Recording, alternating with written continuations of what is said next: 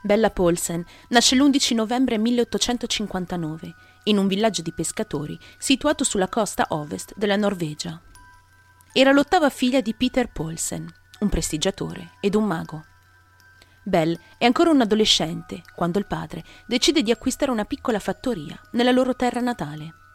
Essendo nata in una famiglia povera, la ragazza è costretta a lavorare sin da giovane come contadina. Ma Belle detestava la sua vita e la sua famiglia Detestava il fatto di essere povera. Aveva grandi sogni.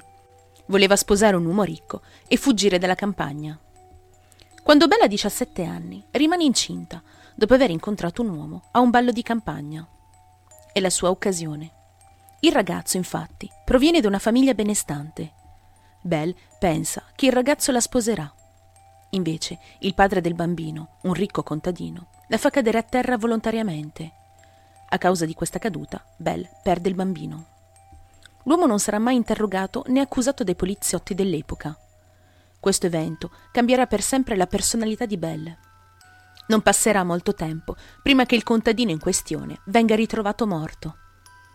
Non si sa ancora ad oggi se la giovane fosse implicata o meno in questo tragico evento, anche se comunque vi sono molti dubbi al riguardo.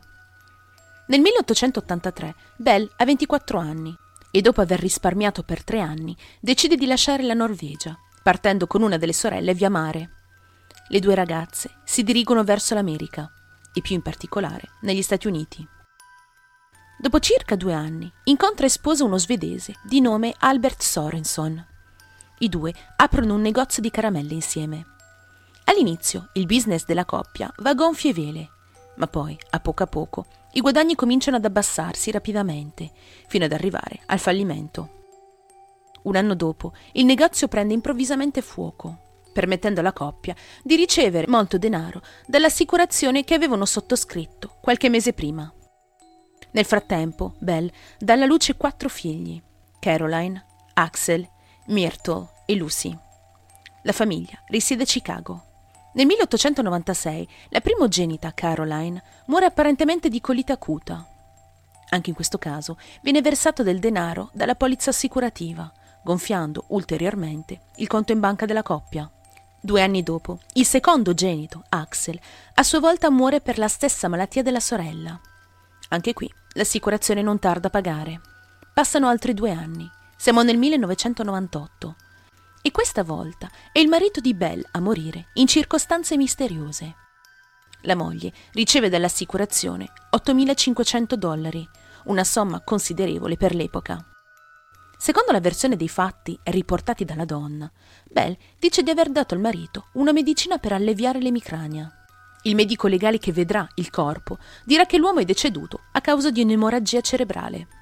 Belle si trasferisce poi ad Austin, e poco tempo dopo la sua casa brucia improvvisamente. L'assicurazione comincia ad avere dei forti dubbi riguardo l'origine dell'incendio, ma in assenza di prove di una possibile frode all'assicurazione, questa è costretta a pagare Bell. Nel 1902 la donna acquista una fattoria a circa 10 km dalla Port, nell'Indiana, e pochi mesi dopo incontra e sposa Peter Guinness, il primo aprile dello stesso anno. L'uomo è norvegese come lei e ha 14 anni in meno. Solo una settimana dopo il matrimonio, il figlio di Peter muore improvvisamente per colpa di un virus. Nel dicembre 1904, Peter muore a sua volta, a seguito di un incidente domestico. Si dice che un tritacarne sia caduto da uno scaffale e abbia aperto in due la sua testa. La vedova, piangente, descrive nei minimi dettagli al medico legale come il tritacarne sia caduto dallo scaffale colpendo il suo povero marito. Belle viene convocata in tribunale e la figlia adottiva la difende dicendo che la madre è una madre gentile e che inoltre, essendo incinta, non avrebbe potuto commettere un tale crimine. Tutti credono alla versione di Belle, che rimane una donna libera. A seguito di questo, la donna incassa 3.500 dollari dall'assicurazione. Al momento della morte di Peter, Belle aveva tre figli piccoli, di nome Philip, Myrtle e Lucy.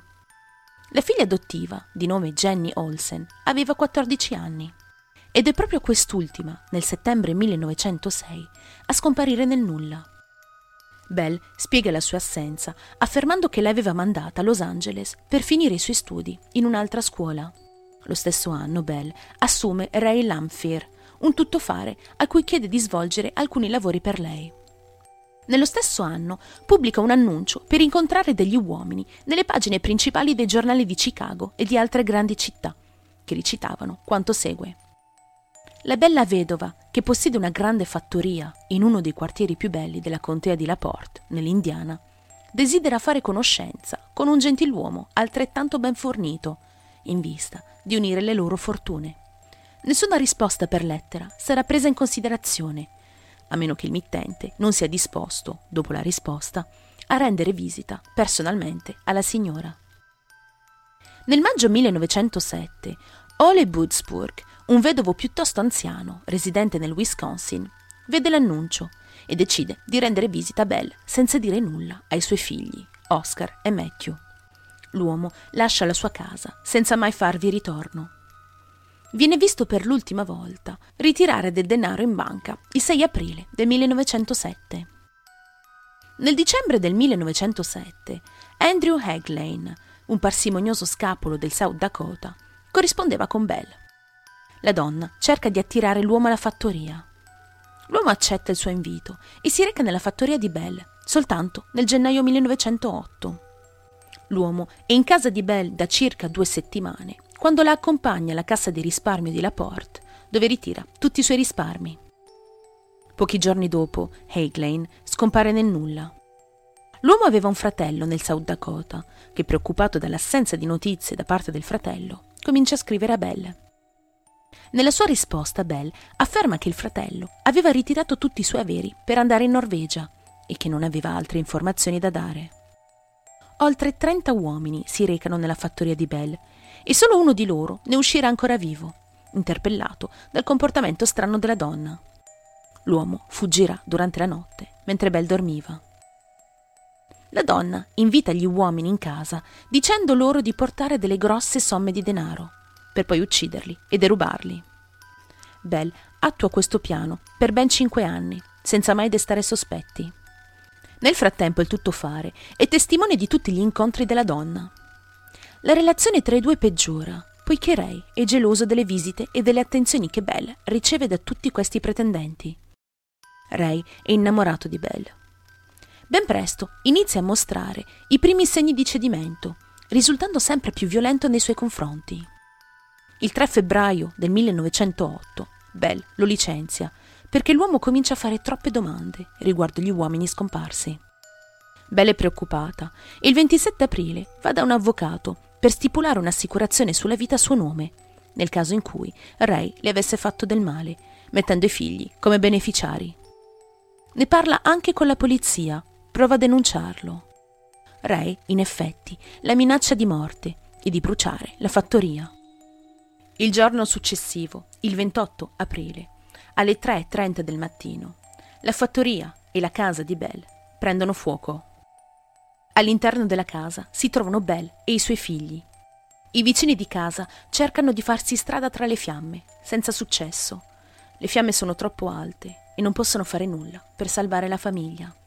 Dopo aver domato le fiamme, i pompieri e i poliziotti troveranno tra le rovine i resti carbonizzati di una donna e di tre bambini. I corpi dei piccoli furono immediatamente identificati come i resti dei figli di Belle Gunness. Tra le macerie viene rinvenuto anche il corpo di una donna, il corpo è senza testa. In quel momento non si ha la certezza che si tratti di Bell o meno. Ray Lamphere, il tuttofare, diventa il primo sospettato quando un testimone afferma di averlo visto scappare dalla fattoria poco prima dell'inizio dell'incendio. È stato fermato dallo sceriffo della contea di LaConte, ma per poterlo accusare della morte di Belle Gunness, prima ne devono identificare il corpo.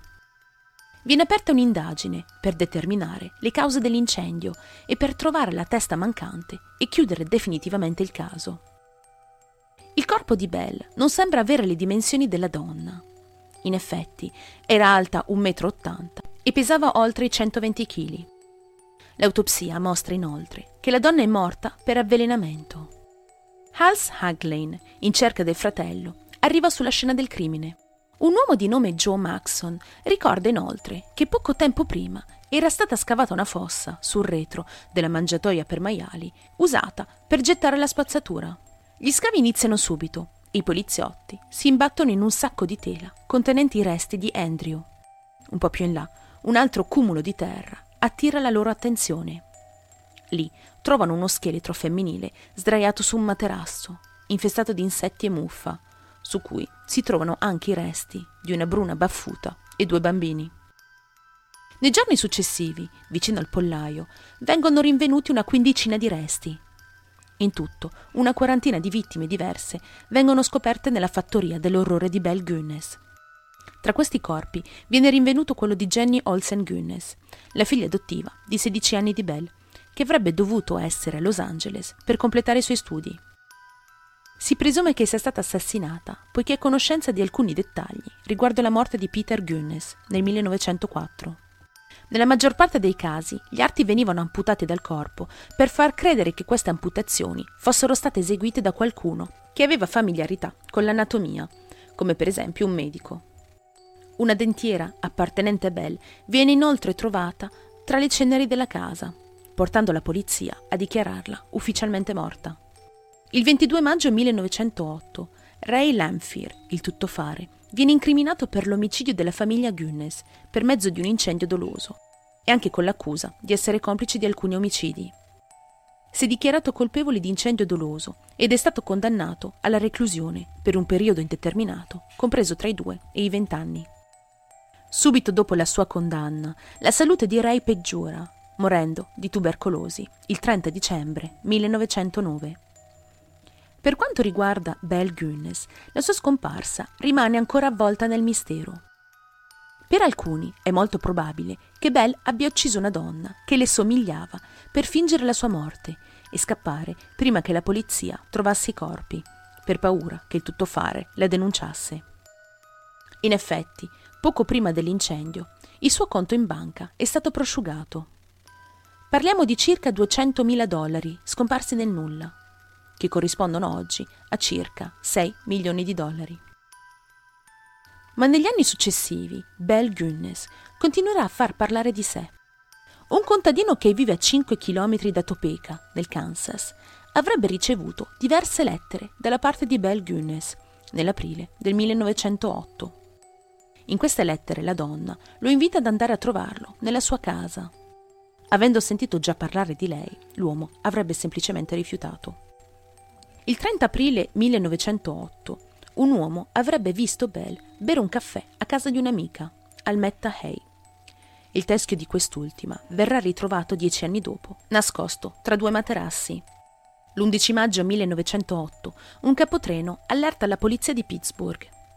Sostiene di aver riconosciuto Belle Gunness che avrebbe preso il treno alle 6.40 del giorno prima a Burlingame, in Ohio. Ray Lamphere, il tuttofare, affermerà di averla portata in macchina alla stazione di Stilwell, il giorno in cui ha appiccato il fuoco alla fattoria. Sul letto di morte dirà che era fuggita dopo che entrambi avevano rapito una donna delle pulizie, per poi ucciderla, per farla passare per belle. Nel 1917 Un'amica d'infanzia la riconosce in un ospedale, ma scompare prima dell'arrivo della polizia. Passano gli anni e arriviamo al 1931. Un procuratore di Los Angeles notificò allo sceriffo della città di Laporte di avere dei sospetti su una donna di nome Esther Carlson. La donna morirà di tubercolosi prima che la polizia di Laporte arrivi sui luoghi per identificarla. Le due donne erano fisicamente simili ed entrambe avevano nomi dal suono scandinavo. Carlson aveva tra le sue cose una foto di tre bambini che somigliavano molto ai figli di Belle Gunness. I test del DNA effettuati nel 1998, tuttavia, non hanno permesso di concludere se si trattasse di Belle o meno. Nel 1935 alcuni testimoni affermeranno di averla vista come domestica in Minnesota, mentre altri la vedranno come infermiera in Indiana o come proprietaria di un bordello in Ohio. Ad oggi non si sa ancora se il corpo ritrovato nelle rovine della fattoria appartenesse o meno a Belle Gunness. Ma quello che è sicuro è che Belle è ricordata come una delle più celebri e prolifiche serial killer straniere degli Stati Uniti. La donna avrebbe ucciso oltre 50 persone, tra stranieri e membri della sua famiglia. Ed è così che si conclude la storia di Belle Gunness.